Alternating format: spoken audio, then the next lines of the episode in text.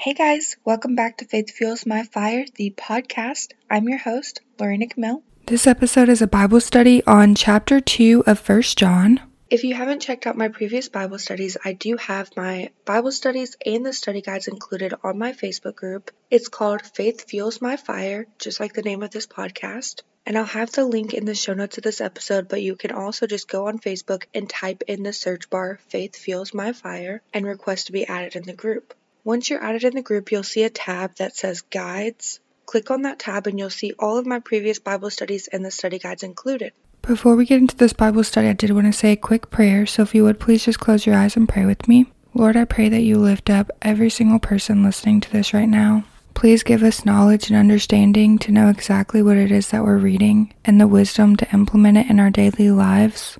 Holy Spirit, please guide us and help us to see the truth, know the truth, discern the truth, and live by the truth. And Lord, I pray that whatever it is that each person is supposed to receive from this Bible study, that they receive it and they implement it in their daily lives. I love you with every ounce of my being. In Jesus' name, amen. All right, now let's get into this Bible study. So I'm just going to start reading at verse 1. My dear children, I write this to you so that you will not sin. If anybody does sin, we have one who speaks to the Father in our defense, Jesus Christ, the righteous one.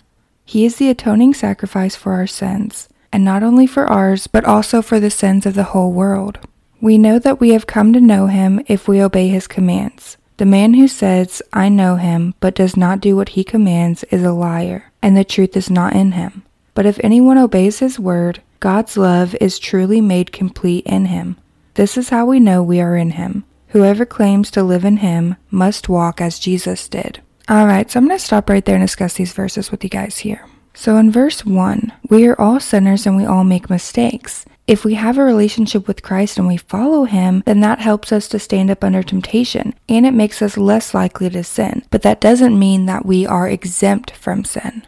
Whenever we do sin, we have to acknowledge our guilt and ask for forgiveness, and Jesus will always forgive us. In verse 2, Jesus Christ died on the cross to forgive us of our sins, so that whoever believes in him shall not perish, but have eternal life, and heaven with him and God the Father.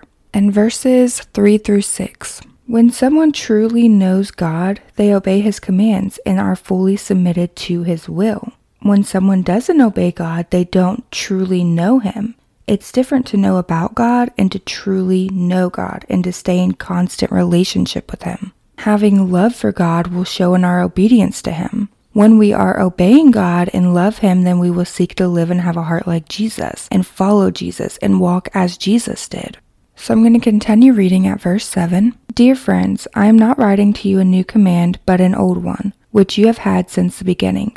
This old command is the message you have seen in Him and you, because the darkness is passing and the true light is already shining. Anyone who claims to be in the light but hates his brother is still in the darkness. Whoever loves his brother lives in the light, and there is nothing in him to make him stumble. But whoever hates his brother is in the darkness and walks around in the darkness. He does not know where he is going, because the darkness has blinded him. I write to you, dear children, because your sins have been forgiven on account of his name. I write to you, fathers, because you have known him who is from the beginning. I write to you, young men, because you have overcome the evil one. I write to you, dear children, because you have known the Father. I write to you, fathers, because you have known him who is from the beginning. I write to you, young men, because you are strong, and the word of God lives in you, and you have overcome the evil one. Alright, so I'm going to stop right there and discuss these verses with you guys here. In verses 7 through 11, the command that John was writing of here is both old and new. It was taught to the people their whole Christian lives, but it was called the New Commandment by Jesus in John chapter 13, verse 34, which I'm going to read with you guys here real quick. A new command I give you love one another. As I have loved you, so you must love one another. Jesus Christ showed a love that had never been seen before. He humbled himself and loved and served others, and we as believers of Jesus Christ have to do the same. In verse 8, the true light is Jesus Christ. And we see that in John chapter 1 verse 9, which I'm going to read with you guys here real quick. The true light that gives light to every man was coming into the world. Darkness is sin and evil and corruption, but Jesus Christ is the true light. He's perfect and sinless and pure and full of mercy and grace and compassion. In verses 9 through 11, when we are in Jesus Christ, then we are full of love and have the fruit of the Spirit. If we hate someone, then we are still living in the sinful nature and not by the fruit of the Spirit. In verse 10, when we live in Jesus and let the Holy Spirit guide us, then we will portray the fruit of the Spirit to others and love and serve others, and we will be able to stand firm in our faith. In verse 11, those who hate other people and walk around in darkness are deceived by the sinful nature and are consumed by hatred, evil, and corruption. In verse 12, his name is Jesus Christ. In verse 13, where he says, You have known him who is from the beginning. The one he's talking about here is Jesus Christ. And we see that in John chapter 1 verse 2, which I'm going to read that with you guys here real quick. He was with God in the beginning. Jesus Christ is God the Son, and the evil one is Satan. And when we are saved, we have eternal life in heaven with Jesus and God the Father. And we cannot be controlled by Satan. In verse 13, when he says, Because you have known the Father, the Father he's talking about here is God the Father. And also, they know his Son, Jesus Christ, because you can't truly know God the Father if you don't know and believe in Jesus Christ. So I'm going to continue reading at verse 15. Do not love the world or anything in the world. If anyone loves the world, the love of the Father is not in him. For everything in the world, the cravings of sinful man, the lust of his eyes and boasting of what he has and does comes not from the Father, but from the world. The world and its desires pass away, but the man who does the will of God lives forever.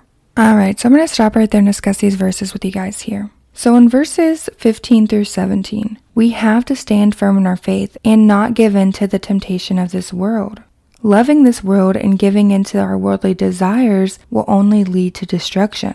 As believers of Jesus Christ, this world is our temporary home. Our true home is in heaven with Jesus and God the Father. So we have to keep our hearts set on God and not on worldly things. This world is full of sin and corruption, and we have to keep our eyes on Jesus and be fully submitted to the will of God the Father. So I'm going to continue reading at verse 18. Dear children, this is the last hour, and as you have heard that the Antichrist is coming, even now many Antichrists have come. This is how we know that it is the last hour. They went out from us, but they did not really belong to us. For if they belonged to us, they would have remained with us. But their going showed that none of them belonged to us. But you have an anointing from the Holy One, and all of you know the truth. I do not write to you because you do not know the truth, but because you do know it, and because no lie comes from the truth.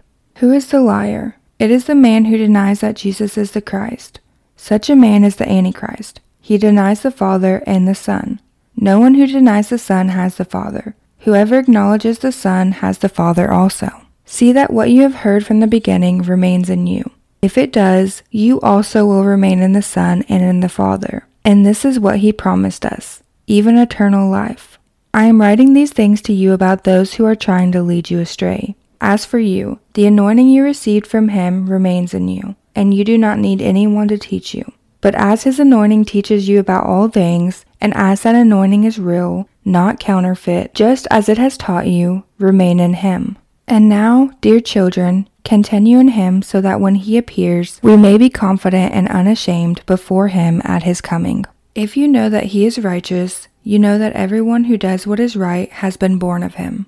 Alright, so those are all the verses of chapter 2 of 1 John, but I'm going to discuss these verses with you guys here. In verses 18 through 19, whenever John says the last hour, the Lord's return can come at any time, so we have to stay prepared and look towards Jesus. And the word anti is opposite or instead of. So someone that is opposite of Jesus or instead of Jesus is the Antichrist. And verse 19, the people that John is talking about here is those who leave the fellowship of believers. And they were never truly saved because if you're truly saved by Jesus Christ, you're not going to leave and live a sinful life and be full of evil and corruption and deny Jesus Christ. In verses 20 through 23, these people that John is writing to are saved by Jesus. They have the Holy Spirit and they know Jesus Christ, which Jesus Christ is the way, the truth, and the life. In verse 22, if someone denies that Jesus Christ is the Messiah, our Savior, then the truth is not in him, and he denies God the Father also. What John says in verse 23 I'm going to go into John chapter 14 and I'm going to read verses 6 through 7 with you guys here.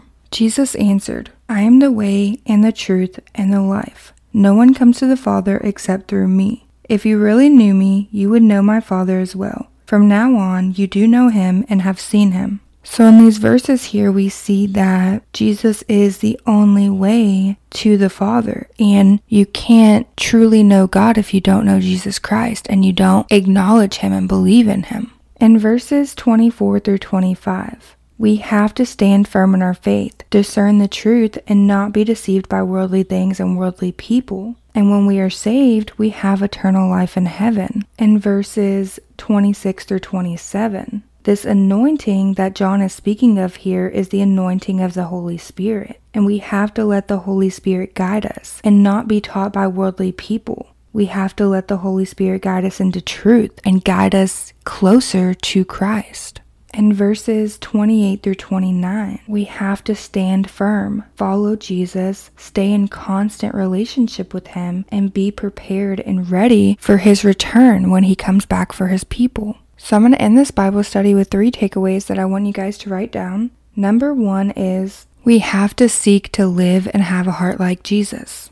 Number two is we have to stand firm in our faith and not be deceived by this world. And number three is we have to let the Holy Spirit guide us and show us truth. So that concludes this Bible study on chapter 2 of 1 John. Next week, we're going to go into chapter 3, so make sure you stay tuned for that. And yeah, I love you guys so much. I will see you guys next time. Bye, guys.